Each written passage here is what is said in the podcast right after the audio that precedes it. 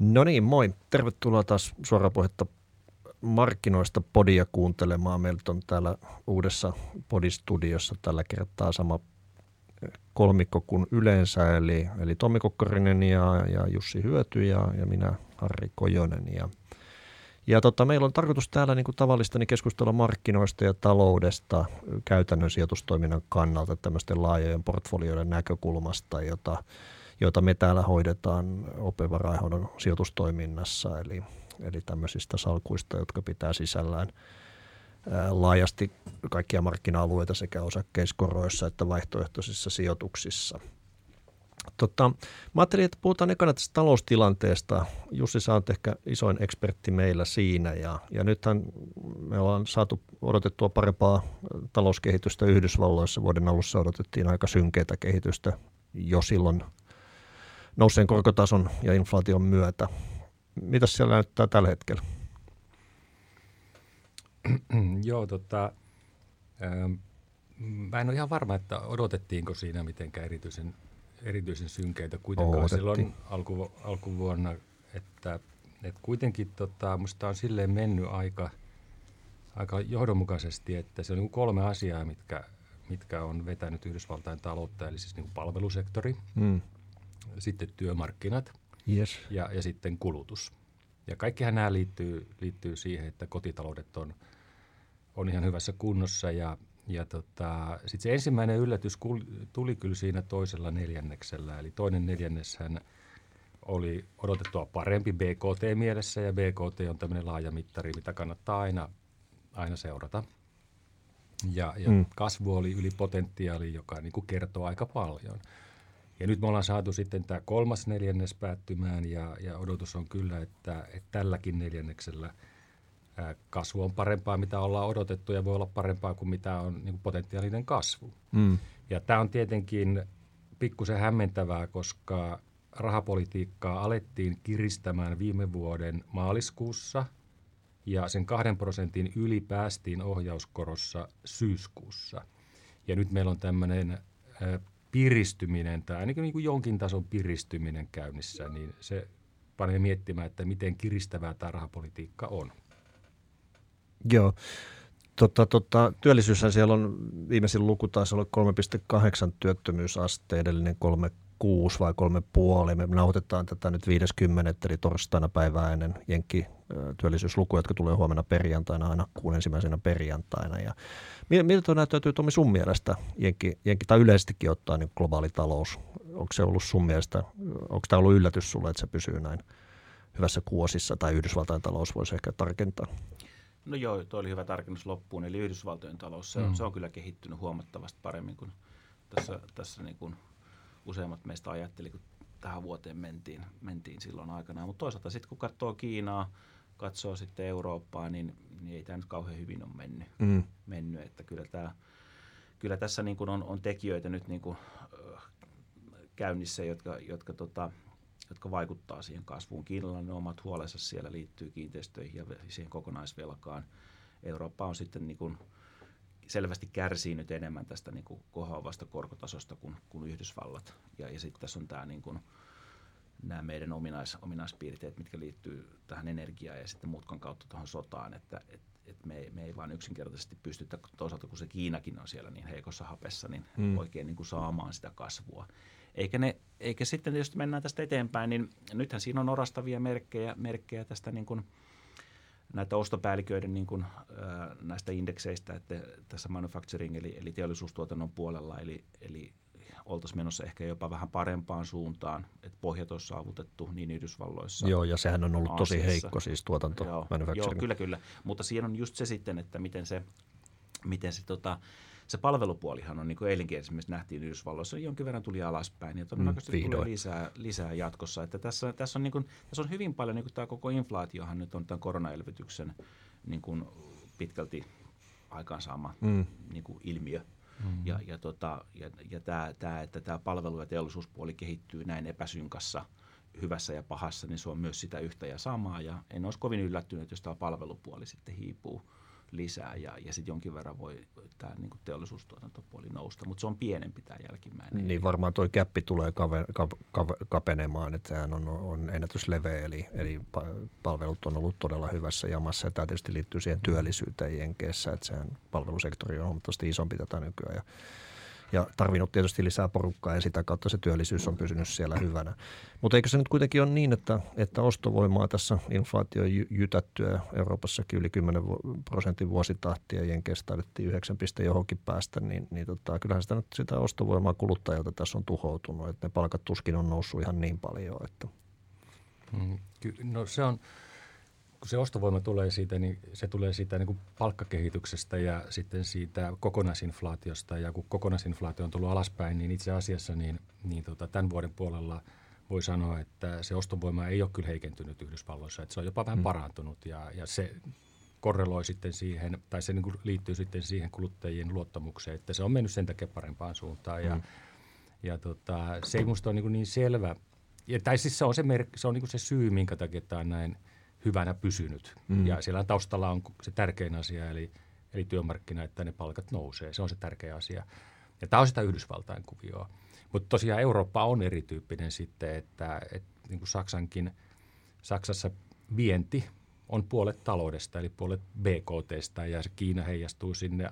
Ja siinä väist- se tuotantosektori. Niin, sitten se tulee se mm. tuotantosektorin heikkous ihan kuin väistämättä. Mm. Ja, ja, ja niin kuin Euroopassahan ennusteita laskettiin – nyt sitten ja, ja Yhdysvalloissa nostettiin. Tämä menee aika lailla just näin, näin tässä niin kuin ollaan puhuttu ja se, mikä mua, mua niin kuin mietityttää erityisesti on se, että nyt sitten ensi vuodelle ajatellaan, että Euroopan talous niin kuin reippaammin nousisi. Mm. Että siellä olisi sitä nousua. Ja sitä perustellaan sillä, että, että työmarkkina on niin vahva, ja, eli sitten, että kulutus, kotitaloudet ja kulutus olisi se, joka nostaisi. Mutta kun Eurooppa on investointivetoinen, vientivetoinen talous, niin se todennäköisesti vaatii kyllä sen, että vienti vetää. Yhdysvallat on taas kulutusvetoinen talous. Eli Yhdysvalloissa voi tapahtua se, että että kun työmarkkina pysyy vahvana ja palvelusektori vahvana, niin se vaikuttaa koko talouteen riittävästi. Mutta Eurooppa ei ole samantyyppinen. Ja tähän oli niin EKP-ajatus, mutta mä en ole varma, että... No onko se ihan mahdottomuus, jos Jenkeissä menee sitten hyvin? Kyllähän ne nyt tuo Euroopasta tavaraa kaiken näköistä ja Kiinassa nyt ollaan pessimistejä, mutta, mutta sinnekin Euroopasta tavaraa menee. Et onko se nyt ihan mahdottomuus, että se vienti vetäisikin ihan ok? No, no suurin piirtein 50-50 on viennit siis Kiinaan ja, ja Yhdysvaltoihin. Ja Yhdysvaltojen mm. osuus on kasvanut ja Kiinan osuus on pienentynyt. Eli, eli kyllä se niin kuin auttaa. Mutta kuitenkin, että jos Kiina ei nouse, niin se on niin iso lovi taas Eurooppaan, että mm. se ei välttämättä riitä kompensoimaan sitä. Mm. Tuo Kiina on kyllä mielenkiintoinen, että se nyt tässä viimeisen tai oikeastaan kesän aikana niin valtava pessimismi markkinoilla on, on kohdistunut Kiinaan ja, ja taustat tietysti on osin poliittisia, osin sitä, että siihen 5 prosentin keskushallinnon kasvutavoitteeseen ei välttämättä päästä, mutta tietysti sitten mä ehkä ajattelin sitä myös näin, että jos ei päästä vitoseen, niin päästään sitten neloseen, joka edelleenkin on kaksi kertaa nopeampaa kuin useimmissa länsimaissa, eli, eli edelleenkin ihan ok. Tota, Tommi, Kiina näin sijoituskohteena, voidaan osakkeesta puhua tarkemmin myöhemmin, mutta näin yleisesti ottaen, niin, niin miten toi, vaikuttaako tuo Kiina, tai miten sä näet sen, että A, vaikutukset sijoituskohteisiin näin laajemmin ja B, sitten globaaliin talouteen? Onko sillä merkitystä meidän sijoittamisen kannalta Kiinan, Kiinan kehitykset, tai sanotaan, että millaista merkitystä silloin? No totta kai Kiina on niin toiseksi isoin talous, talous Yhdysvaltojen jälkeen. Et, et se, se niin kuin sen, sen vaikutus sitten siihen globaalin kasvuun on, on merkittävä ja, ja tätä kautta niin kuin tietyt toimialathan on tosi, tosi niin kuin riippuvaisia siitä, että millaisena se Kiinan kasvu niin kuin tulee ulos ja, ja minkä muotoisena.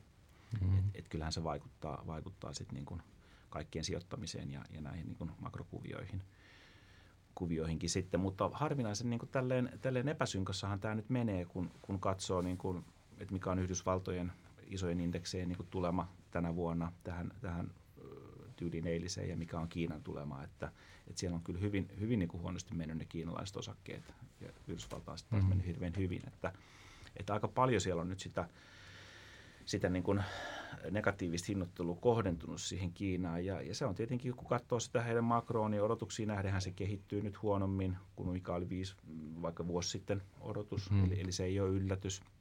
Ja kyllä tässä sitten nämä isot, isot tekijätkin varmaan painaa – painaa sitten jonkin verran nämä niin kuin onshoring, offshoring kuviot. Mm. Eli kyllä, kyllä niin kuin Jussi sanoi, niin, niin se, se, se että miksi nyt Yhdysvaltoihin viedään enemmän, niin se rupeaa olemaan vähän tätä, että miten nämä isot yritykset, kansainväliset yritykset niin kuin asemoi itseään fiksummin ottaen huomioon ne tuotantoketjut ja, mm. ja, ja ne riskit, mitä, mitä sit ylipäätään voi, voi tulla esimerkiksi Kiinassa, Kiinassa tota, sijaitsevasta tuotannosta. Mm. Tuosta puhutaan vaan tosi paljon ja nyt kun tämä oli suoraa puhetta markkinoista, niin täytyy heittää tuohon kyllä eriäviä mielipiteitä ihan keskustelun vuoksi. Eli, eli tota, Kiina vie aivan valtavasti tavaraa. Se on aivan valtava maa. Siellä on 1,4 miljardia ihmistä, joka kattaa väestöltään Euroopan, Japania ja Yhdysvallat yhteensä. Eli Eli, eli tämä offshoring ja onshoring tai, tai tota nearshoring, offshoring ja nearshoring, jolla tarkoitetaan siis sitä, että tuotantoa siirrettäisiin Kiinasta ulkolaisten yritysten taholta johonkin siihen läheisyyteen, esimerkiksi Intiaan,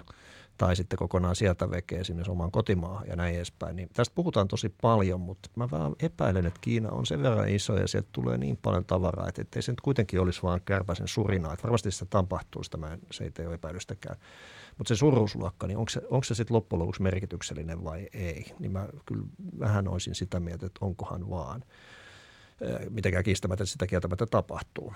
Ja, ja ehkä vielä sitten tuohon, tuohon tota, pessimismiin, että, että Kiinahan, niin kuin Kiinan osakemarkkinan osakkeista voidaan puhutaan tuon loppupuolella laajemmin, mutta että, että Kiinahan sijoituskohteena sekä bondien eli joukkolainojen ja osakkeiden osalta on aika pieni meillä länsisijoittajilla kokonaisuuden kannalta. Eli, eli esimerkiksi meillä niin vertailuindeksi eli niin sanottujen benchmark-indeksien tasolla niin Kiinan, kiinalaisten osakkeiden paino näin strategisessa allokaatiossa on hyvin pieni. Eli, eli puhtaasti sitä kautta niin sen vaikutus meni Kiinassa miten sattuu, niin, niin ei ole kovinkaan ihmeellinen. Mutta sitten taas tämä globaali vaikutus totta kai on maailman toiseksi suurin talous, niin sillä on merkitystä. Ja sillähän usein nähdään olevan merkitystä erityisesti jo Euroopan osakemarkkinan kannalta. Mm. Joo, se, se markkina, on, markkina on kuitenkin aika pieni ja, ja se johtuu siitä, että se ei ole kauhean kehittynyt. Mm. Eikö niin? Ja, ja tota, siis, siis se markkina-arvohan kylläkin on, on, on siis todella iso, mutta ei meille länsisijoittajia. Ei se, ei se mutta kyllä ne allokaatiot aika, aika pieniä, että se mm. on sitten sitä paikallista. Mutta just tämä asia, että se vaikuttaa siihen globaaliin talouteen, niin se on kyllä se niin tärkeää, kyllä. että se mitä siellä tapahtuu, niin se taas heijastuu meidän markkinoihin, siis Euroopan mm. markkinoihin todella. Todella siis se on aivan keskeinen ajuri ollut oikeastaan sieltä jo vuodesta 2000 – et mä muistan, että aina ollaan katsottu sillä tavalla, että no hei, että miten tämä Kiinan investointiaalto käynnistyy, miten tämä velkaimpulssi menee, ja me ollaan aina päätelty siitä, että miten Euroopan teollisuus menee. Siis tämä on niin selvä, selvä kuvio ollut, ja tätä on näitä Kiinan minisuhdanteita, josta on seurannut Euroopan minisuhdanteet, niin tätä me ollaan niin kuin menty siis parikymmentä vuotta eteenpäin. Mm. Ja nyt kun siis se konkreettinen ongelma on siinä asuntomarkkinassa, joka on kaikkineen noin 30 prosenttia Kiinan kansantaloudesta, ja jos nyt ottaa vaikka teräksen, niin maailman teräksestä puolet mm-hmm. äh, on, niin kuin Kiina, ki, on niin kuin Kiinan, kuuluu ki, niin kuin Kiinan kysyntää, niin jos nyt äh, niin kuin näyttää, että siellä on se deflaatiopelko ja elvytys on vaimeeta, vaikka nyt mä heti sanon sen, että siellä on piristymistä tällä hetkellä, Kyllä. mutta kuitenkin se on, on vaimeita ja se velka, velan, velan kasvu, velkaimpulssi ei ole päässyt käyntiin. Ja jos ei se jatkossakaan pääse käyntiin, niin, niin meillä muuttuu koko tämä syklinen suhdannekuva. Globaalisti vai? Globaalisti. Mm, ja, joo, ilman se, se niin kuin muuttuu, että, että minkä takia just sanoin, että ensi vuosi on aika mielenkiintoinen Euroopan kannalta, niin se just lähtee siitä, mm. että hei, että jos ei sieltä tulekaan sitä normi Kiina vetoo, niin mistä me saadaan sitten se veto? Siis mm. suhdanteitahan on aina, mutta kun tämä on ollut Kiinan vetoinen, niin se pitää ottaa vain sille vähän niin kuin, että hei, Tämä on erilainen tämä tilanne Mutta op- optimisti ajattelisi kyllä sitä, että kun se tunnelma on niin synkeä ja Kiinalla on kuitenkin resursseja ja siellä itse asiassa on tehty pitkä lista jo nyt elvyttäviä toimia – Eh, mutta dissataan aika paljon. Bloomberg esimerkiksi, joka on finanssimarkkinoiden päätietolähde, niin, niin uutisoi erittäin isosti kaikki negatiiviset uutiset, mutta sitten nämä positiiviset, niin no, se, se niin kuin unohdetaan, että, eli se kuvastaa sitä sentimenttiä. Mä, mä olin eräs tilaisuudessa tässä kaksi viikkoa sitten, jossa, jossa tota, oli paljon kotimaisia sijoittajia täältä ja ky, tota, edestä kysyttiin, että kuinka moni on Kiinassa omia benchmarkkejansa vastaan ylipainossa kiinalaisissa osakkeissa. Mm. Yksi ainoa käsi nousi koko huoneessa. Eli kuvastaa sitä, sitä varsin niin kuin isoa pessimismiä, joka vallitsee. Ja se voi, voi olla perusteltuakin, mutta sanotaan, että sijoituskohteiden kannalta ehkä, ehkä toi, toi niin kuin kertoo jotain asioista. Tota, ei vatvota tota, tai ehkä vatvotaan sitä näissä muissa topikeissa, mutta sitten tietysti on tämä keskuspankit ja Tom, Tommilla on pitkä korkomarkkinan kokemus. Me ollaan kumpikin aloitettu joskus 90-luvun puolivälissä niissä hommissa. Ja tota, mikäs, mikä sun vyö on nyt siitä, että onko noin niin sanotusti Donetski noin Fed ja EKP, eli onko koronostosyklit purkissa? Joo, kyllä mä uskon, että se on, se on nyt, nostot on nähty, nähty tähän suhdanteeseen, suhdanteeseen sitten ihan sillä, että, että tota, kasvu on heikkenemässä, ää, ei niin selvästi vielä tuolla Yhdysvalloissa, mutta pieniä merkkejä tulee jo siihenkin viimeisimmästä, niin kuin, viimeisimmistä havainnoista. Inflaatio on laskussa ja, ja tota, Euroopassa nyt tilanne on aika selvä, että ei, ei kehity hyvin ja inflaatio on myös laskussa. Ja, ja tota, tässä on kuitenkin, niin kuin aikaisemmin viittasin siihen, että tämä inflaatio oli aika paljon tämän koronan ja koronaelvytyksen aiheuttama niin kuin häiriö.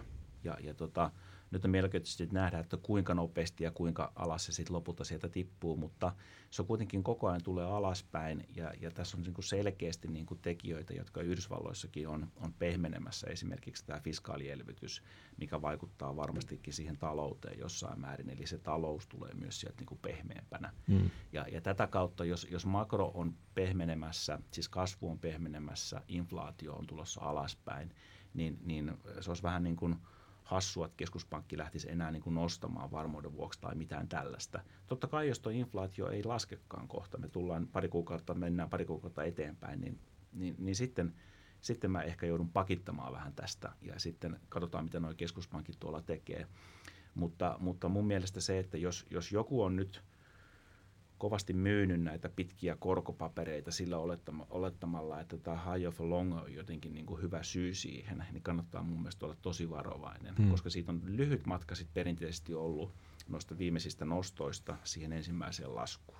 Joo. Ja, ja tätä kautta, jos näin on, niin, niin tämä voi olla aivan erinomaisen hyvä paikka ostaa hmm. esimerkiksi pitkiä korkoja tällä hetkellä. Hyvä, se oli suoraa puhetta. Nyt, nyt Jussi, samalla kaliberilla mä melkein veikkaan, että sä, sulla on vähän rievä mielipide, mutta pystyt sä olemaan yhtä, yhtä, yhtä tota, vakuuttava siinä kuin mitä Tommi oli tuossa?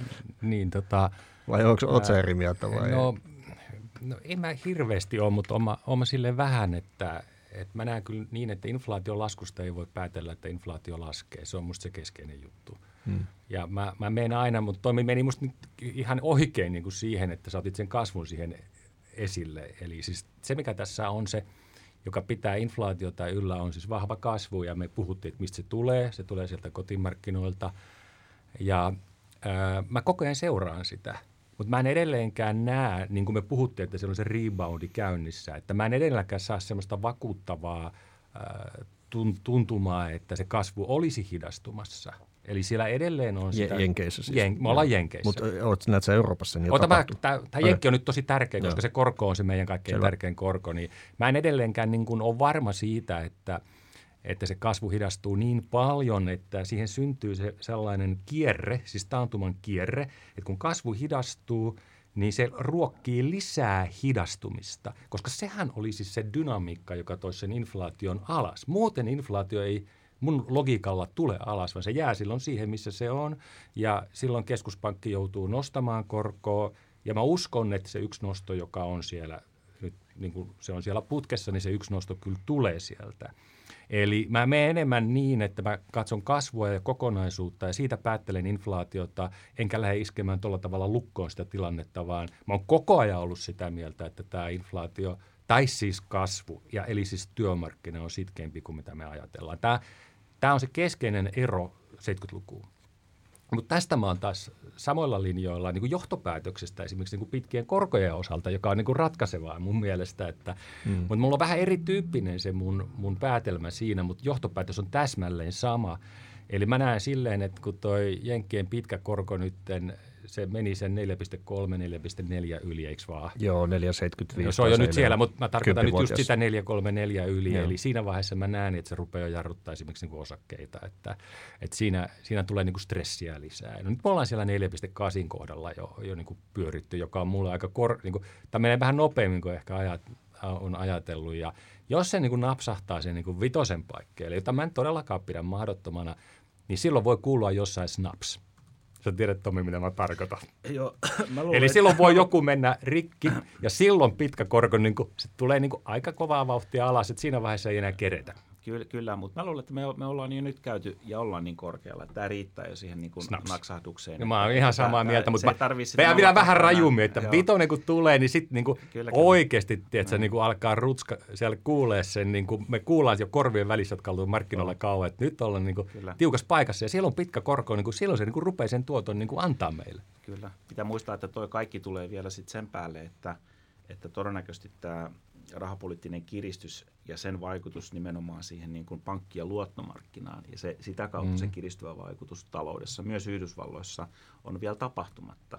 Ja nyt kaiken kukkuraksi tämä niin kuin markkinalähtöinen ää, kiristyvä ää, niin kuin, olosuhde, eli nämä Financial Con- Conditions Index, ne kiristyy nyt kovaa vauhtia, koska, mm. koska tota pitkät korot Pitkä on korko noussut, nousee. tuottoerotkin on jonkin verran levinnyt, Mm. mm. taala on vähän vahvistunut. Ja, ei, tällä ei ihan vähän aika paljonkin niin, itse niin, asiassa. nä- niin sieltä tulee tätä stressiä vähän nyt niin kuin joka Joo, puolelta. kyllä. Ja Niin, klassisista paikoista. et- et- tää on Nimenomaan. Niin kuin aika, aika klassinen tosiaan pelikirja. Sitten dollari ja pitkä korko. Mm. Ja öljy pannaan vähän päälle Öljy vielä. Niin meillä on niin, niin klassinen tämä yhtälö kuin voi Niin olla. nythän tässä on korot tosiaan, mutta jos tuo keskuspankit nyt möyhennetään ekana, että, että tota, nythän viimeiset, viimeinen, viimeiset korkopäätökset niille, jotka ei seuraa, niin tarkasti oli ne, että EKP nosti vielä korkoja ja, ja Fed eli Yhdysvaltain keskuspankki piti, piti korkotasonsa korkotasonsa paikalla ja puhutaan nyt Euroopassa 4 prosentin korosta ja sitten Jenkeissä vi- vitosesta ja rapiat, eli, eli siellä hörneillä mennään tällä hetkellä. Mutta kumpikin näistä keskuspankeista edelleenkin uhkailee aika paljon ja, ja siinä tietysti taustalla on se, että, että hekin haluavat markkinan uskovan ja ta- taloudellisten toimijoiden uskovan, että he ovat tosissaan tuon inflaation taltuttamisessa ja sitä kautta eivät halua tietysti pehmoilla edes puheissa tässä vaiheessa. Eli, eli, eli, eli siinä, siinä tilanteessa me tällä hetkellä ollaan. Inflaatio on ollut se driveri tässä. Inflaatio röyhähti tosi korkealle, on tullut sitten alas. Viimeisimmät luvut tosiaan oli 4,3 vuosi-inflaatio Euroopassa, eli, eli tultu sieltä jopa 10 prosentista alas ihan reippaasti ja varmaan jatketaan. Tota. Viimeisimpänä on ollut öljyn nousu, joka, jolla on aika vahva korrelaatio inflaation energian kautta ja, ja se on nyt vähän lisännyt sitä markkinan pelkoja. Mutta pitää muistaa kuitenkin, että korkoja nyt on nostettu tässä syklissä todella nopeasti ja ihan ennätysmäisen nopeasti ja tosi paljon. Eli, eli kun lähdetään liikkeelle negatiivisesta koroista tai nollasta ja nyt ollaan nelosessa ja vitosessa ja tähän on aikaa kulunut puolitoista vuotta tai jotain sitä luokkaa, niin, niin tota onhan tässä todella niin kuin iso, iso korkoliike, korkoliike takana. Tuohon, mä sen verran kyllä kommentoin, että se taso on nyt tosi tärkeä myös, että, mm. että me tarvitaan se riittävän kiristävä taso ja me ei oikein tiedetä vielä, mikä se on. Niin kuin de facto me ei tiedetä. Ja sitten mä kuuntelin aika tarkkaan tuon Paavelin puhetta ja hänhän just perusteli sillä, että nyt ollaan niin nopeasti nostettu, niin voidaan olla varovaisia. Mm. No sitten mä ajattelen sille, että no joo, pakko oli jo nostaa nopeasti, koska oltiin niin riivatusti myöhässä, Niin. että, että se ei mulle niin kuin uppoa toi perustelu, mutta musta tuossa nyt tuli aika tärkeä kohta edellisessä kollegan kommentissa, kun hän sanoi, että ei kannata Jussi liikaa... osoittaa sormella Tommia täällä. Joo, mä, mä niin kuin, mähän itse en usko niin kuin oikein, mä oon niin kuin maalaisjärjellä ymmärtää ennen kuin asiat on niin kuin paketissa ja ja mä just on samaa mieltä ja viljellyt tätä ajatusta, että ei kannata luottaa, että ne pysyy ne korot siellä pidempään korkealla, että tämmöinen higher for longer olisi olemassa. Ja mä näen, että se paine itse asiassa laskee. Niitä korkoja on aika suuri, tai hyvinkin suuri siellä keskuspankissa. Sen kuulee kaikesta heidän puheestaan. Ai jo nyt ja, vai?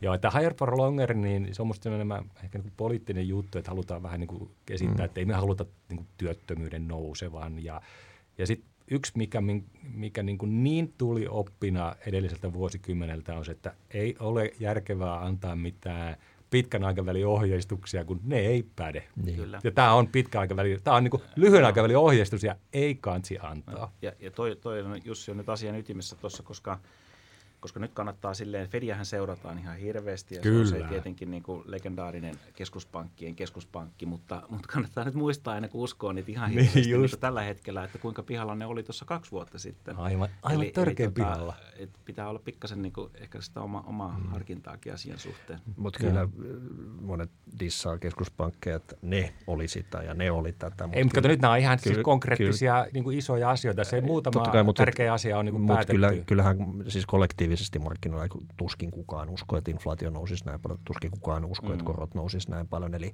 no, ja, ja kyllä mun me... täytyy antaa sen verran niin kuin liekaa myöskin keskuspankki, että muistetaan se koronadippi, että, että kyllä mä niin kuin ymmärrän sen, että suoraan sen jälkeen niin sä et lähde nostaa saman tien korkoja ihan siltä mm. varalta, että kun sä et tiedä sitä, että, että mikä se tulema siitä, joka on ihan uusi juttu ja hyvin, hyvin syvä asia. Musta ihan ymmärrettävää, että siihen ei rynnätty siinä vaiheessa. Siitä voi kyllä argumentoida, että pitikö niitä pitää niin matalana ennen koronaa niin pitkään. Se, se, se onkin sitten jo toinen juttu. Mutta tuosta korkomarkkinoista, mennään tuosta keskuspankkien puuhailusta tähän korkomarkkinaan siinä mielessä, että korothan on nyt vihdoin niin sanotusti normaalilla tasoilla ainakin meille, jotka on – ollut pitempään markkinoilla. Eli, eli nyt kymmenen vuotta vierähti tässä Euroopassa ällistyttävän matalilla tasoilla ja, ja ainakin meidän mielestä, korjatkaa jos olet eri mieltä, mutta niin kuin epänormaaleilla tasoilla. Eli oltiin nollassa ja, ja nollan alapuolella. Eli eikö tämä nyt ole ihan kivaa itse asiassa? Tämähän on säästäjälle ja sijoittajalle niin suorastaan ihanaa, että sä saat nyt esimerkiksi eurooppalaista IG Investment Grade Yieldissä tai bondeista niin 4,5 prosentin yildusta – Joo, juuri näin, että rahalla on taas hinta ja, ja tota, ollaan palattu silleen tähän normaaliin aikaan ja, ja tota, tili, tilirahasta saa ihan, ihan niin kuin kelpo, kelpo tuottoa pikkuhiljaa sitten ainakin yritykset mm. ja, ja niin kuin näin edespäin ja, ja sitten just, just valtio ja, ja IG hajilainatkin, niin ne on niin kuin selkeästi niin kuin paremmilla tasolla kuin ne oli, oli tuossa keskimäärin ollenkaan viimeisen 15 vuoden aikana. Eli, eli hyvä näin päin ja, ja kyllähän tämä vaikuttaa sitten talouteenkin, että, että tota, kun rahalla on taas hinta, niin se ehkä muuttaa vähän sitten tota, tota niin kuin fiksumpaan suuntaan näitä talouden toimijoiden käyttäytymistä. Eli, eli ihan miettii vaikka yksittäisiä ihmisiä ja asuntohankintoja ja muita asuntosijoittajia. Ja toisaalta sitten yrityksiäkin, että sehän oli vähän semmoisen semmoisen niin finanssiarkkitehtuurin vuosikymmen. Että, että yritykset mieluummin sitten pelaili, pelaili erilaisilla niin finanssitransaktioilla – eikä investoinut mihinkään, mutta nyt se on ehkä vähän toisinpäin. Nyt kun työ, työkin, työvoimakin taas maksaa, niin se luo mm. painetta sinne, niin kuin, mikä näkyy itse asiassa jo positiivisessa mielessä Yhdysvalloissa, että ne tarjontatekijät eli tuottavuus, kasvu on lähtenyt ihan kivasti kehittymään. Ja se voi olla niin kuin se hyvä asia, mikä tässä tulee. Ja se tuo mukanaan sitten niin kuin nimenomaan näitä investointeja yritysmaailman saralla. Mm. Ja tätä kautta me voidaan saada niin kuin vähän niin kuin jopa parempaa ja, ja paremmin muodostunutta kasvua, mä sanoisin. Mm. Mä, mä luulen, että, että se ultrakevyt aikakausi, se kymmenen vuotta, niin se oli vähän tämmöinen epänormaali aikakausi. Että se oli vähän semmoinen kupliva aikakausi. Mm. Ja, ja tää, tässä olisi kiva aina välillä olla vähän eri mieltäkin, mutta tota, mä oon kyllä nyt samaa mieltä, että kyllä tämä itse asiassa niin kuin parantaa näitä eläimellisiä voimia, eli animal spirittäjä, että, että se, että tuleeko investointeja enemmän ei ehkä, koska rahan hinta on korkeampi. Ne investoinnit tulee varmaan nyt sieltä just teollisuuspolitiikasta, mistä puhuttiin, tai mm. geopolitiikasta, mistä puhuttiin, tai vihreästä siirtymästä, mistä puhuttiin. Eli siellä on kyllä investointeja tulossa. Mm. Raha kyllä maksaa enemmän, mutta kun se, se maksaa totta. enemmän, niin se panee siihen kuria myös. Ja, mm. ja silloin me ollaan mun mielestä niin kestävämmällä polulla, että tästä eteenpäin niin tämä näyttää mulle paremmalta, että rahalla on se hinta – ja rahalla pitää olla aika-arvo, eikö niin, mm. että, että kun sä säästät, niin sä saat jossain vaiheessa sitten tulevaisuudessa sille kunnon korkoa. Mm. Että kyllä mä, mä niin tykkään, että musta oli aivan norm, normaalia paluuta. Mä vähän ajattelin, että normaalia ei palattaisi, mutta nyt me kyllä palataan tässä rahan hinnassa normaalimpaan suuntaan, mm. että et tulee nyt, tämä snap-hetki voi tulla, mutta, niin, mutta pitkällä aikavälillä tämä on, tämä on hyvä. Hyvä ja se, sehän on myöskin meidän niin kuin käytännön toiminnan kannalta ja miksei ihan, ihan tavallisen säästäjän ja sijoittajan. Tai eläkkeiden. Niin, myöskin, että, ja, ja ihan siltäkin kantit, että kun mekin katsotaan portfolioita, jotka pitää sisällään kaikkia omaisuusluokkia koroista osakkeisiin vaihtoehtoisiin, niin niin nythän meillä on ollut pitkään sellainen tilanne, että tuoton määräytyjänä on ollut osakkeet hyvin niin kuin korostuneessa roolissa, koska korkotuotot on ollut sen verran matalinen. Ne on itse asiassa ollut ihan ok ennen kuin korot nousi. Mutta joka tapauksessa niin ne ei ole tavallaan liikkunut mihinkään. Eli se on ollut vähän sellainen semmoinen monoliitti, joka ei tee oikeastaan yhtään mitään. Ja sitä kautta tuommoisen hajautetun salkun tuotto on määräytynyt hyvin pitkälle siitä, että mitä niistä osakesijoituksista tapahtuu. Mutta nyt meillä on se kiva tilanne, että nyt tässä on niin sanotusti kaksi jalkaa näissä, näissä tota, tota, tota portfolioissa. Eli, eli unohdetaan nyt vaihtoehtoiset sijoitukset vähän aikaa tästä veke, mutta, mutta jos puhutaan perinteisistä eli korkosijoituksista ja, ja osakesijoituksista, niin on olemassa nyt sitten kaksi jalkaa. Eli korkosijoitukset on myöskin se, jotka, jotka tuottavat ihan hyvää tuottoa, jos mitään ihmeempää ei tapahdu. toisin kuin, kuin vielä ihan pari vuotta sitten. Mm. Tota, toi korot vielä se, että nythän me, osakemarkkina on hyvin pitkälle naimisissa tämän korkokehityksen kanssa just tällä hetkellä, eli osakemarkkina tuijottaa sitä – tosi paljon. Mä pidin tässä yhden presentaatio tänä aamuna to, toisille audienssille ja, ja tota, oli puhetta tästä, että mikä näitä pitkiä korkoja nyt sitten nostattaa, koska nythän tässä viime viikkojen aikana korkosijoitukset itse asiassa on antanut aika huonoa tuottoa sen takia, negatiivista tuottoa sen takia, että, että erityisesti nämä pisimmät korot on noussut ja silloin puhutaan 30-vuotisista lainoista tai ainakin 10 vuoden mittaisista lainoista, joiden korot on noussut aika jyrkästikin nyt tässä viimeisten viikkojen aikana, erityisesti Yhdysvalloissa. Ja, ja tota, mä keräsin tähän, että mitkä, mikä tätä pitkiä korkoa nyt sitten nostattaa, ja mainitkaa sitten joku, jos teillä tulee mieleen joku muu näiden lisäksi. Eli, eli äh, positiointi tässä on tärkeä, eli, eli aika monet sijoittajat on ollut niin sanotusti longina, eli, eli hyvin positiivisia bondeista, eli joko lainoista. Sitten on tämä GUT, eli quantitative tightening – joka on siis GUEN, jolloin bondeja ostettiin valtioiden taas, keskuspankkien taseisiin, niin kääntöpuoli. Ja sitten on myöskin nämä vajeet, eli Yhdysvaltojen valtion vaje on, on, on sellaisilla tasoilla, että taidettu viimeksi toisen maailmansodan aikana nähdä, eli bondeja pitää emittoida. Sitten oli tämä Jussi mainitsema higher for longer, eli, eli pitkät korot tulisi pite, pysymään pitempään korkeilla tasoilla. Ja sitten on tämmöinen term, term premium, joka, joka sitten, ehkä meidän tässä, tässä kannata siihen mennä, mitä se tarkoittaa, mutta – mutta tämmöisiä seikkoja, jotka on nostattanut pitki, pisimpiä korkoja. Onko teillä mitään kommentoitavaa tuohon? No, no kyllä se, kyllähän niin kuin, no tuossa oli ihan noita oikeat, oikeat tekijät niin kuin nostettu, että mikä sitä, mikä sitä pitkää päätä on nyt niin kuin ajanut, ajanut korossa ylöspäin.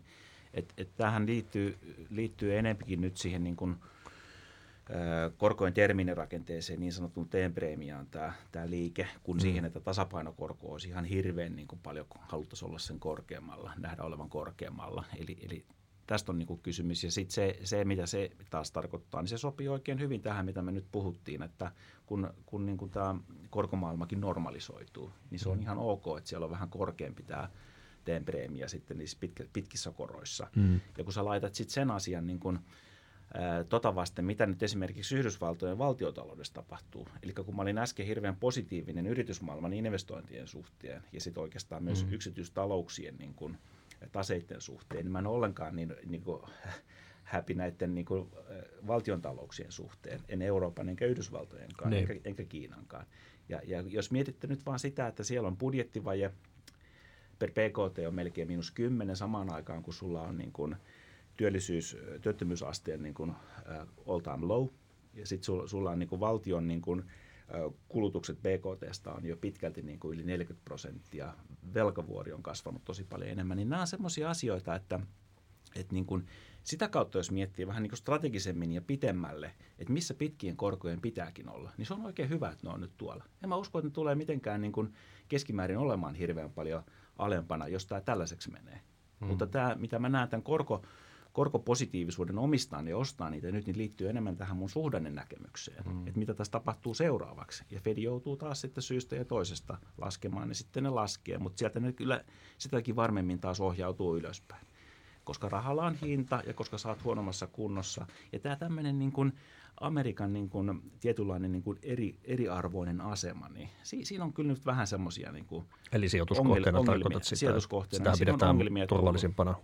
Saksan lisäksi. Pidetään varmasti mm. jatkossakin, mm. mutta se, sen tietynlainen erinomaisuus, mikä on myös varmistanut suhteessa vähän ehkä liiankin matalan hinnan, mm. niin mä, mä näkisin, että se on lähtenyt pikkasen niin kuin – vähän niin kuin, sitä on mietitty vähän eri lailla. Mä en ole ihan yksin tässä, jos mä katson, mitä, mitä Moody's puhuu, mitä mm, Fitch totta. puhuu, mm-hmm. mitä, miten, miten, miten BRICS laajenee, miten tämä multipolarisoitunut maailma, mm-hmm. mitä se tarkoittaa, mitä kiinalaiset esimerkiksi voisi tehdä niiden treasury-sijoitusten kanssa, miten Japanissa tapahtuu, tosi iso mm-hmm. juttu. Mm-hmm. Eli tässä on tosi paljon semmoisia niin strategisia elementtejä, jotka mieluummin nostaa sitä jenkkeen pitkää päätä kuin laskee. Mm, mm, toi, joo, tämä tässä tuli ihan, ihan mun mielestä nyt semmoista, semmoista niin pitkän aikavälin oikeaa asiaa. se julkinen sektori on kyllä hankala. Mm. Se, se on kyllä hankala, sille ei voi mitään.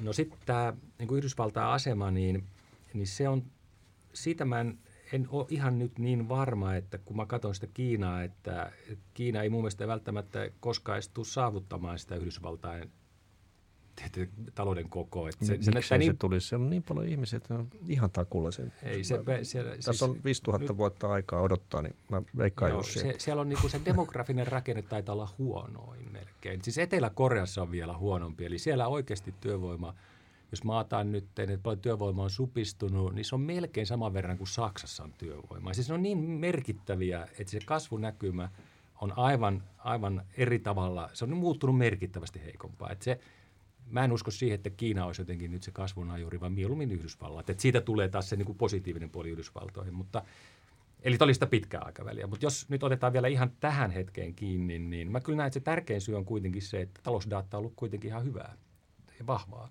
Ja, ja sitten tulee nämä muut asiat, ja ne muut asiat on samansuuntaisia kuin tämä, että talousdata on hyvää.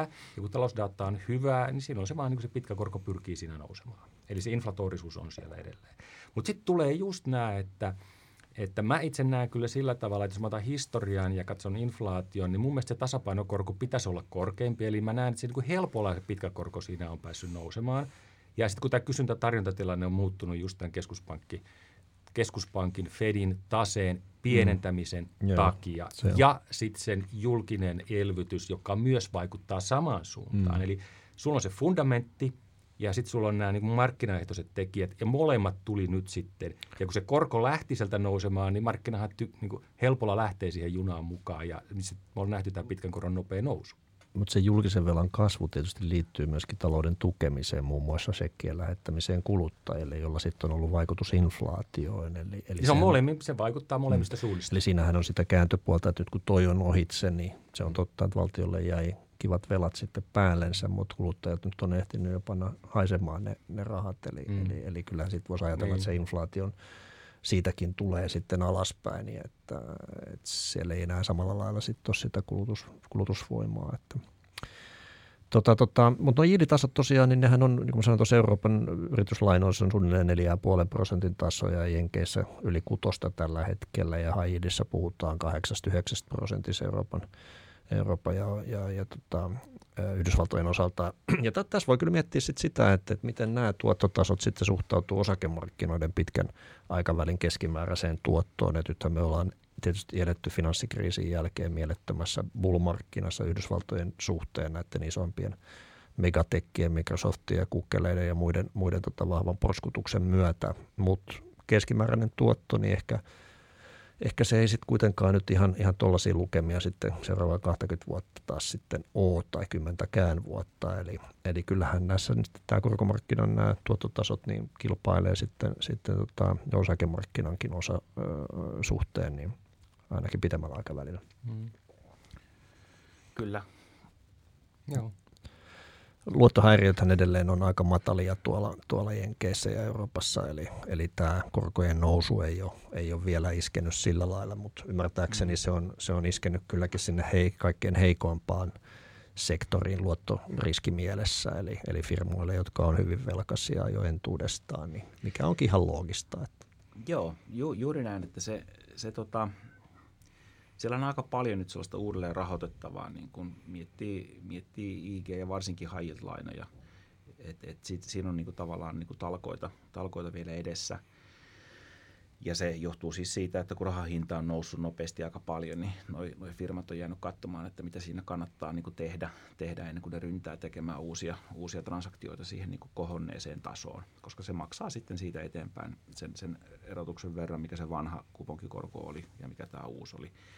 Ja, ja se, mitä siellä on nyt tietenkin saatu ihan hyvin aikaan tässä viime aikoina, näitä uudelleen rahoituksia, niin, niin se on kyllä pyörinyt enempi siinä hajillissakin tämän, tämän paremmin, paremmin reitatun yritys, yritysmassan niin kuin taholla. Eli, eli ne, kenellä on oikeasti varaa maksaa, niin ne, ne on sitten monin paikoin tullut ulos ja maksanut sen ja silleen hyvä, mennään eteenpäin. Mutta sitten mm. siellä on kyllä ne heikommat, heikommat niin kuin high nimet ja heikommat loan-nimet, niin, niin niille ei ole välttämättä varaa oikein niin kuin maksaa tällaisia – kaksinumeroisia niin kuin kuponkeja.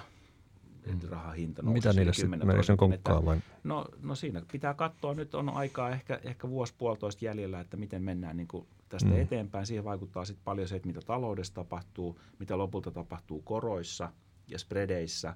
Jos tässä tulee tämmöinen niin kuin pehmeä lasku tai, tai ei mitään laskuja, että mentiin uuteen nousuun, niin sehän tarkoittaa sitä, että yritysten kannattavuus lähtee uudestaan keskimäärin kohentumaan, tuottoerot voi sen takia laskea ja sitten ehkä onnekkaasti Fedikin pystyy rauhoittamaan tämän korkopuolen mm. ja, ja korotkin sitten laskee, niin tätä kautta se sitten rahan hinta niin kuin tippuu ja nämä yritykset voi tulla ja hoitaa tämän asian onnellisesti. Mm. Mutta mä en usko, että tämä on ihan näin, ihan näin niin kuin Christian Andersenin satukirjasta tämä juttu, juttu sitten kuitenkaan, että tässä, tässä on niin kuin monta, monta niin kuin Rupesi heti pyöriin mielessä, mitä niitä oli. Monta positiivista asiaa, minkä pitää tapahtua yhtä aikaa. Että sieltä kyllä tulee niitä maksuhäiriöitä, mutta, mutta kuinka paljon lopulta, niin se on se iso kysymys. Mutta, mutta kyllä me mennään sinne historian, todennäköisesti sinne historian tason, yl, keskiarvotasojen yläpuolelle, niin kuin viittä, viittä kuutta – jopa seitsemään sitten helposti. Niin justiinsa, ja sitten se pitää laskea sitten, nää, ja, ja sitten recovery väljyyt on sitten mitä on. Että, no ne on huonoja kanssa Joo, mä itse asiassa kuuntelin tuossa tota erään kansainvälisen tunnetun, tunnetun talon tota podia ajaessani töihin tänä aamuna, ja, ja tota siellä, siellä todettiin, että nämä recovery väljyyt itse asiassa on nyt ollut, ollut selkeästi huonompia kuin mitä aiemmin. Eli, eli ja recovery väljyydellä tarkoitetaan sitä, että kun yritys menee konkurssiin ja kaikki likvidoidaan, niin mm. paljonko sinne laariin jää rahaa, jolla voidaan sitten velkoille maksaa ja mitä Kyllä. korkeampi recovery value, niin sitä parempi lainan antajan kannalta. Ja, ja sekin, sekin liittyy entistä enemmän siihen, kun me ollaan nyt eletty tätä, tätä QE-aikakautta nyt tämän finanssikriisin jälkeen, niin sinne, sinne kuitenkin jonkin verran pääsi syntymään tämmöisiä niin heikkoja lenkkejä, vähän niin kuin zombityyppisiä firmoja.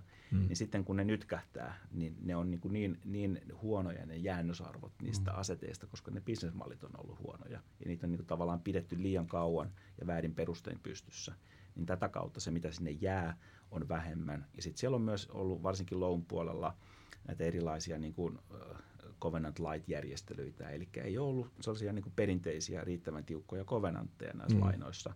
Ja kovenantteen tarkoitushan on ei pelkästään niin kuin kiusata sitä firmaa, lainanottajaa, vaan huolehtia siitä, että tarpeeksi aikaisessa vaiheessa pääsee sijoittajat käsiksi siihen niin kuin yhtiön, yhtiön niin kuin varallisuuseriin. Mm. Ja jos et se pääse, niin se kerkee niin kuin hapantua lisää se varallisuuseräpuuli siellä. Ja tätä kun tapahtuu niin kuin vähän laajemmin, niin sitten niitä huonoja lenkkejä vaan tulee sieltä. Mm. Ei ole normaalia, että maksuhäiriöt on yksi tai kaksi, mm-hmm. jos ne historiassa on ollut keskimäärin neljä, viisi. Niin. Et, et kyllä se helposti sieltä ylös tulee. Mutta johtuuko se toi, että ne on, ne on matalia siitä, että kun oli noin supermatalat korot, että et jengi refundasi tai mm-hmm. tota, prefundasi itteensä jo niin, niin tota, tukevasti pitkillä lain maturiteeteilla, että – Joo, se, siis sehän näkyy nyt vieläkin siellä, varsinkin niin kuin ei IG-yhtiöllä oikeastaan hirveästi hätää. Nehän haki todella paljon etupainotteisesti tosi pitkää rahaa.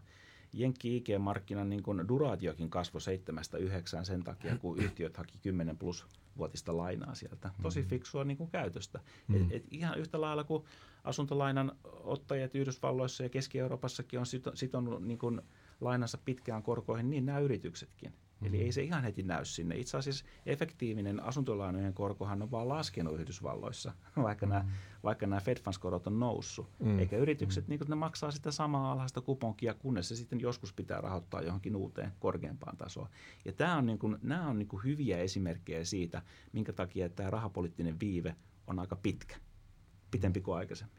Niin. Joo, varmasti vaikuttaa ja ja kyllähän tässä on niin ero siinä, että miten pankit suhtautuu ja miten markkinat suhtautuu riskisiin lainoihin. Että kyllähän pankit on jo heränneet siihen, että, että riskiä hinnoitellaan ja, ja se stressi otetaan huomioon. Mutta markkina ei ole samalla tavalla ottanut sitä vielä sinne hinnoitteluun. Ja mä luulen, että se kaikkein tärkein syy tulee siitä meidän muistista, että se kymmenen vuotta oli sitä ultrakevyttä rahapolitiikan aikaa ja, ja markkinalla, markkinalla niin ei lähde hinnoittelemaan samalla tavalla sitä riskiä vielä. No sittenhän tulee tämä toinen juttu, että markkina saattaa uskoa tämmöisen soft landing ajattelun. Eli ne ajattelee, että tässä mennään jotenkin tämmöisen pehmeän laskun kautta ja mitään pahaa ei tapahdu. Ja, ja tota, tämän soft landing ideanahan kyllä, kyllä musta se niin kuin Fedi sen kuitenkin aikanaan sitten lanseerasi. Että olisi se, mitä he tavoittelee. No taas kun kuuntelee, niin he edelleen tietenkin tavoittelee sitä soft landingia, koska heillä on kaksoismandaatti. Eli siellä on se työ, ja se inflaatio. Ja totta kai se työkin on siinä. Mutta kun sitten kysyttiin tota, Powellilta, mä aina tykkään kuunnella se hevosen suusta, niin sit kun kysyttiin, että no onko tämä pääskenaario, tämä soft landing, niin, se, niin sieltä tuleekin, että ei ole. no niin, eli nyt me ollaankin siinä tilanteessa, että, että tota, kun ei oikein ole hinnoiteltu sitä riskiä siellä markkinalla sen edellisen vuosikymmenen takia, niin sitten kuitenkin se voi tulla se kovempikin lasku – No sitten riskin hinnoittelusta me kaikki tiedetään hirveän hyvin se, että se ei ole mitenkään semmoinen lineaarinen, että se niin kuin hissukseen sieltä nousee, vaan sitten kun se riski lähtee tulemaan ja sitten kun se ruvetaan hinnoittelemaan, niin se on hokkus pokkus, kun se lähtee, se on niin kuin kerrasta poikki. Jolloin tota, mun, mun mielestä kannattaa olla aina vähän varovainen etukäteen, eikä odottaa sitä tilannetta. Niin kuin me puhuttiin tuosta Snap-hetkestä, mm. että, että se, se liittyy mun mielestä tähän niin lainamarkkinaan erityisen hyvin. Mm. Tässä on monta juttua, mitkä niin kuin vähän vääntänyt tähän suuntaan, mutta, mm. mutta pitää sitä vähän, vähän niin katsoa, että, että niin, Joo. miltä tämä oikeasti sitten siellä vähän fundamenttipuolella näyttää. Joo, ne luottoriskipreemiot tai spreadit, niin kuin kansankielellä kutsutaan, niin nehän ei ole mitenkään erityisen korkeat. Ei ja tietysti johtuu siitä, että teidät luottohäiriöt on ollut ja talous on ihan, ihan ok kunnossa. Mutta mun piti vielä kysyä näin. Mua, mua aina häiritsee tämä, että, että nyt on ollut jotenkin kovaa kasvua. No eihän se ollut ainakaan reaalikasvuna, millä yleensä mitataan kasvua. Että ensi vuodelle Jenkeissä niin ennustetaan 1, jotain prosentin reaalikasvua. Tämäkin vuosi nyt ollut kovinkaan ihmeellistä. Mutta sitten kun meillä on tullut inflaatio ollut, ollut noin jykevä, niin se nominaalikasvu on ollut hyvä – niin mitä, tätä, mitä tätä nyt pitäisi oikein ajatella, että jos sitä perinteisesti aina seurataan reaalikasvuna, se ei ole kovin kummallista. Niin onko nyt, nyt siirrytty sitten kuitenkin, että no itse asiassa nominaalikasvu onkin se, mitä pitää katsoa? Mun mielestä nominaalikasvu on huono termi, koska tota, me katsotaan inflaatiota. Inflaatio ei ole hyvä juttu koskaan. Se mm. tarkoittaa korkeampia korkoja, se tarkoittaa vaikeampia aikoja. Et kyllä me pitäisi inflaatio katsoa sille, että oikeasti keskuspankilla on hyvä mandaatti, kun ne pyrkii siihen, että meillä on vakaa inflaatio. Niin. Se on, se on niin kuin kaiken A ja O. Muuten talouden suunnittelu menee huonosti. No sitten tämä, että onko se nyt se reaalikasvu ollut huonoa, sitten mä, mä kyllä ajattelin sieltä, että me on nyt lähdetty sieltä tosiaan maaliskuusta kir- niin nostaa korkoja. Päästiin, Inflaation takia, kyllä. Joo, Mut ja nostaa, ollaanko kas- kasvun vai inflaatio? Elä, kyllä. Ei, siis, se, mitä mä olen sanomassa, on se, että me lähdettiin nostaa korkoja – sitten me päästiin yli kakkosen niin kuin syyskuussa, eli me ollaan oikeasti kiristävässä, me ollaan kyllä kiristävässä tilanteessa tällä hetkellä sen mm. korkojen suhteen. No sitten me otetaan niin kuin se kasvu sieltä, niin meillä on siis, niin kuin mä sanoin, niin meillä on siis Yhdysvalloissa olla edelleen, eikö niin? Niin se potentiaalinen kasvu, niin tällä hetkellä on alempana kuin se, mikä on se todellinen kasvu. Eli siis kasvu on tosi itse asiassa ollut enemmän kuin mitä normaalisti kakkosella ja tulee olemaan kolmosella. Ja tämä on reaalikasvua, eli sitä niin kuin oikeaa kasvua ää, niin kyllä mun mielestä me ollaan yllätytty siitä ja kaikki, kyllä keskuspankitkin ihan selvästi sanoo, että kyllä ne on yllättynyt siitä, että se kasvu on niin hyvä. Hmm. Siis nyt se täytyy suhteuttaa siihen myös siihen kiristykseen. Kyllä, kyllä. Et, et, et, mutta mutta san, mä sanoisin lyhyesti vaan tuohon, että mä katsoisin ehkä niitä reaali, reaali, reaalisia termejä mieluummin kuin niitä nominaalisia. Et, et siinä, on, siinä on kuitenkin sit se, että, että tota, jos miettii vaan niin kuin velallista ja, ja sitä, että sulla on nominaalikorko tuossa – niin se, että se on niin kuin, ää, matala ruokkii sit vaan siihen, että sä oot niin kuin, otat herkemmin liikaa velkaa, kun sä, mm. sun pitäisi ottaa oikeasti. Eli, eli yksi koulukuntahan sanoo, että sä voit katsoa reaalista kasvua, reaalista korkoa tai sitten nominaalista kasvua ja nominaalista korkoa, jos sä mietit sitä tasapainoa. Mm-hmm. Eli, eli kasvunhan mm-hmm. pitäisi olla korkeampi kuin sen koron ja sitten kaikki menee niin kuin hyvin. Mutta jos korko on liian matala, niin se yleensä ruokkii sitten sen velan niin kuin liian suureksi kuitenkin. Mm-hmm. Mutta, mutta tota, kyllä se, kyllä se niin kuin reaalinen, reaalinen rahahinta, se on aika tärkeä, jos mietit. Se on se, mikä jää käteen, Tommi. Se, se, on nimenomaan, että kun katsoo, että minkä verran tämä inflaatio on vienyt sun ostovoimaa alaspäin, sitten sä oot saanut palkankorotuksia ehkä siihen, ja sitten sä katselet, mitä siinä on, niin kyllä se on, kyllä se, on se tuolla kaupassa ja bensapumpulla kohtaa sen, että mikä se real life on. Kyllä, eli, kyllä, mä, kyllä. kyllä mä silleen katsoisin edelleenkin sitä reaali, reaali, reaalisia termejä. Kyllä sitä pitää katsoa. Jos sä katsot Anberin äh, taantuman määritelmän, Mm. Kaikki suurreet on palautettu reaalisiksi. Kyllä. Eli kyllä se on, se on se, mitä meidän pitää katsoa. Ja stagflaatio ei ole hyvä juttu. Ei, ei se on todellakin huono juttu, että joku, joka ajattelee, että siinä on hyvä nimelliskasvu, niin on kyllä niin kuin ihan pielessä. Mm. No hei, tätä ehkä kuvastaa Tommin ja mun aikoinaan domin, dominoitunut tätä korkotaustaa, että osakkeet on täällä viimeisenä. Jussi ehkä on sanonut, että toisinpäin. Mä, mutta, mä toisinpäin. mutta Paitsi tota, ei tällä hetkellä itse asiassa. Mä tykkäsin, että mentiin korko edellä. Mutta jutellaan, joo, ja se on, se on niin dominantti tällä hetkellä. Että, ja totuus on se, että sieltähän kaikki viisas löytyy. Eikö se niin ole? Niin kuin mainema osakemies. Niin, just näin.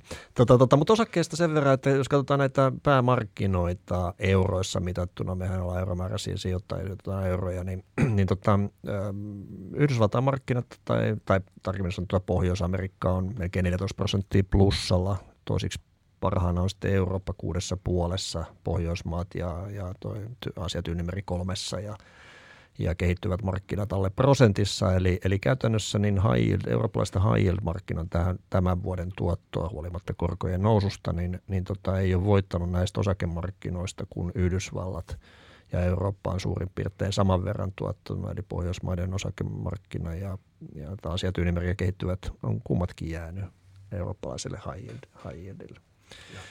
Eli, tota, eli, eli siinä mielessä tota, tota, osakemarkkina ajatus on, että on tuottanut aika hyvin tänä vuonna ja on se plussaa tuottanut, jenkit on tuottanut oikeinkin hyvin, mutta sitten taas nämä muut alueet ei niin hyvin. Arvostukset on pitkän aikavälin osalta ihan ok, mutta tota, toi toi, toi korkotason jyrkkä nousu niin tietysti voisi johtaa ajatukset siihen, että arvostusten pitäisi olla halvempia tällä hetkellä ja Yhdysvalloissa ollaan, ollaan pitkän aikavälin keskiarvoa korkeammallakin. Mitä te ajattelette näistä tästä asiasta? Sano Tomi lyhyesti. Joo, siis äh, kyllähän jos katsoo millä vaan tavallaan niin kuin malleilla, ihan yksinkertaisillakin tota, kuvilla tai regressioilla sitä, että missä, missä niin kuin korot liikkuu nyt ja missä arvos, osakearvostukset liikkuu, niin, niin kyllähän osakkeet on jonkin, jonkin verran niin kuin kalliin, kalliin puolella.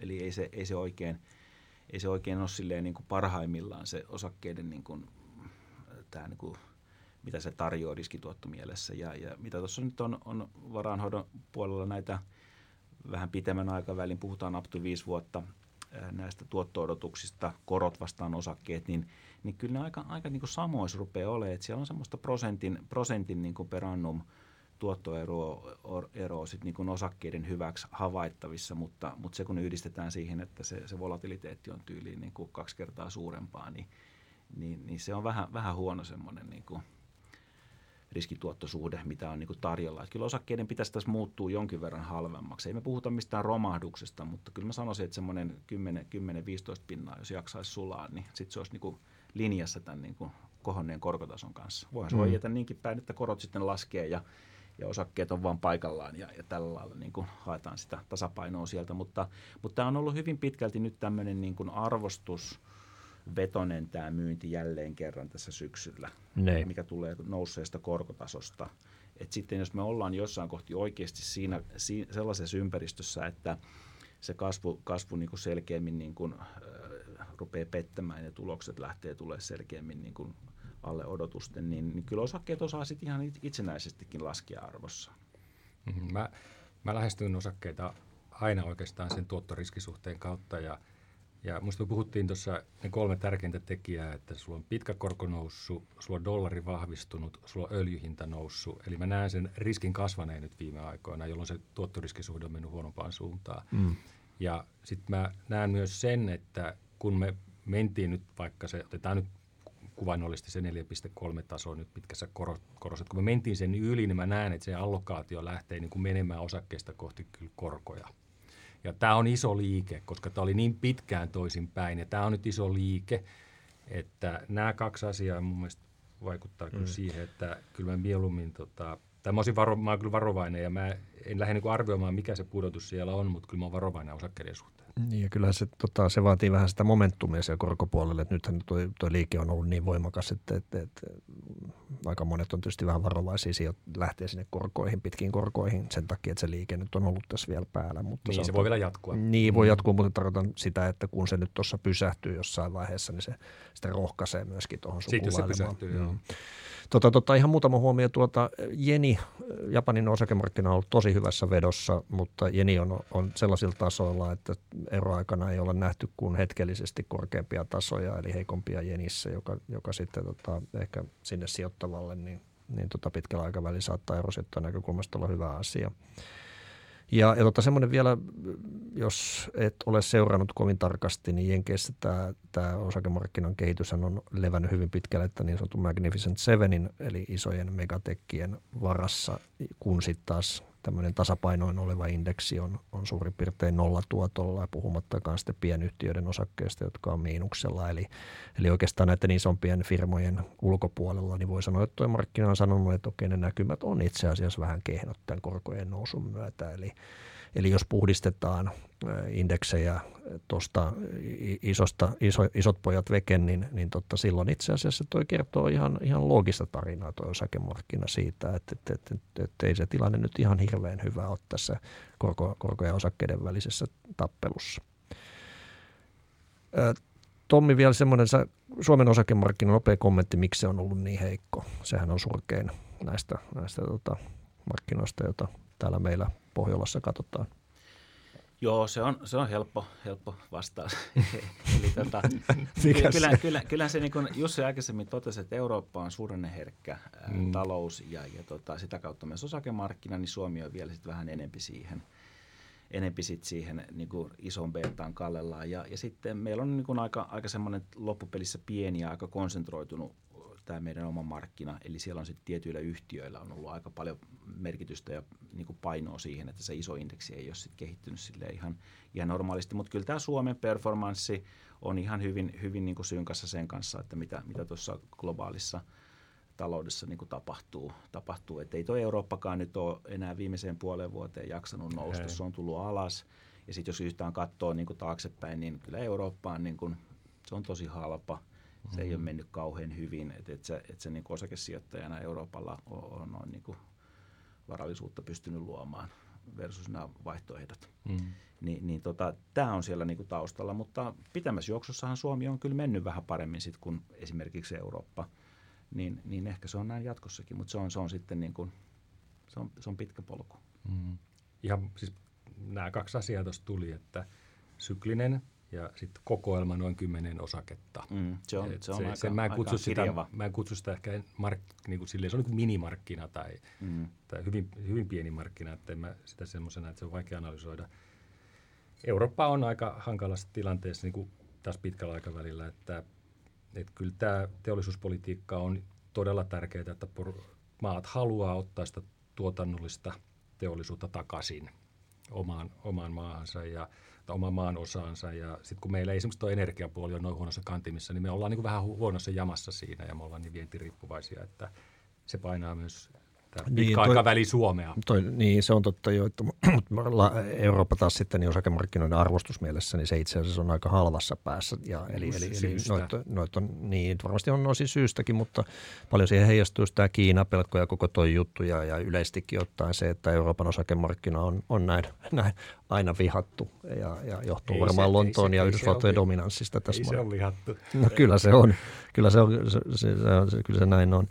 Mä vielä tähän loppuun sanon, sanon tämänhetkisestä markkinatilanteesta sen verran, että osakemarkkina on todellakin korkomarkkinan vankina tällä hetkellä. Ja tämä nyt varmasti tulee korjaantua jossain vaiheessa, mutta tämän 40, anteeksi 50 perspektiivistä, niin, niin korkomarkkinan liikkeet, erityisesti Yhdysvaltojen osa, korkomarkkinoiden liikkeet, niin heijastuu ihan suoraan osakemarkkinoille siten, että korkojen noustessa niin se on osakkeille huono asia ja korkojen laskiessa se on erittäin hyvä asia. Eli Eli vaikka tämä korkojen lasku jonain päivänä, vaikkapa huomenna heikoista peirolleista työttömyysluvuista tai työllisyysluvun heikoista työllisyysluvuista johtuen korot laskisivat, niin se varmasti osakemarkkinaa ilostuttaa kovasti, vaikka voisi tietysti ajatella, että heikompi talousdata osakkeelle ainakin pitemmällä aikavälillä on sitten huono asia. Mutta tällä hetkellä niin hyvin, hyvin tiukassa, tiukassa syleilyssä korkomarkkina ja osakemarkkina sen sylkyssä.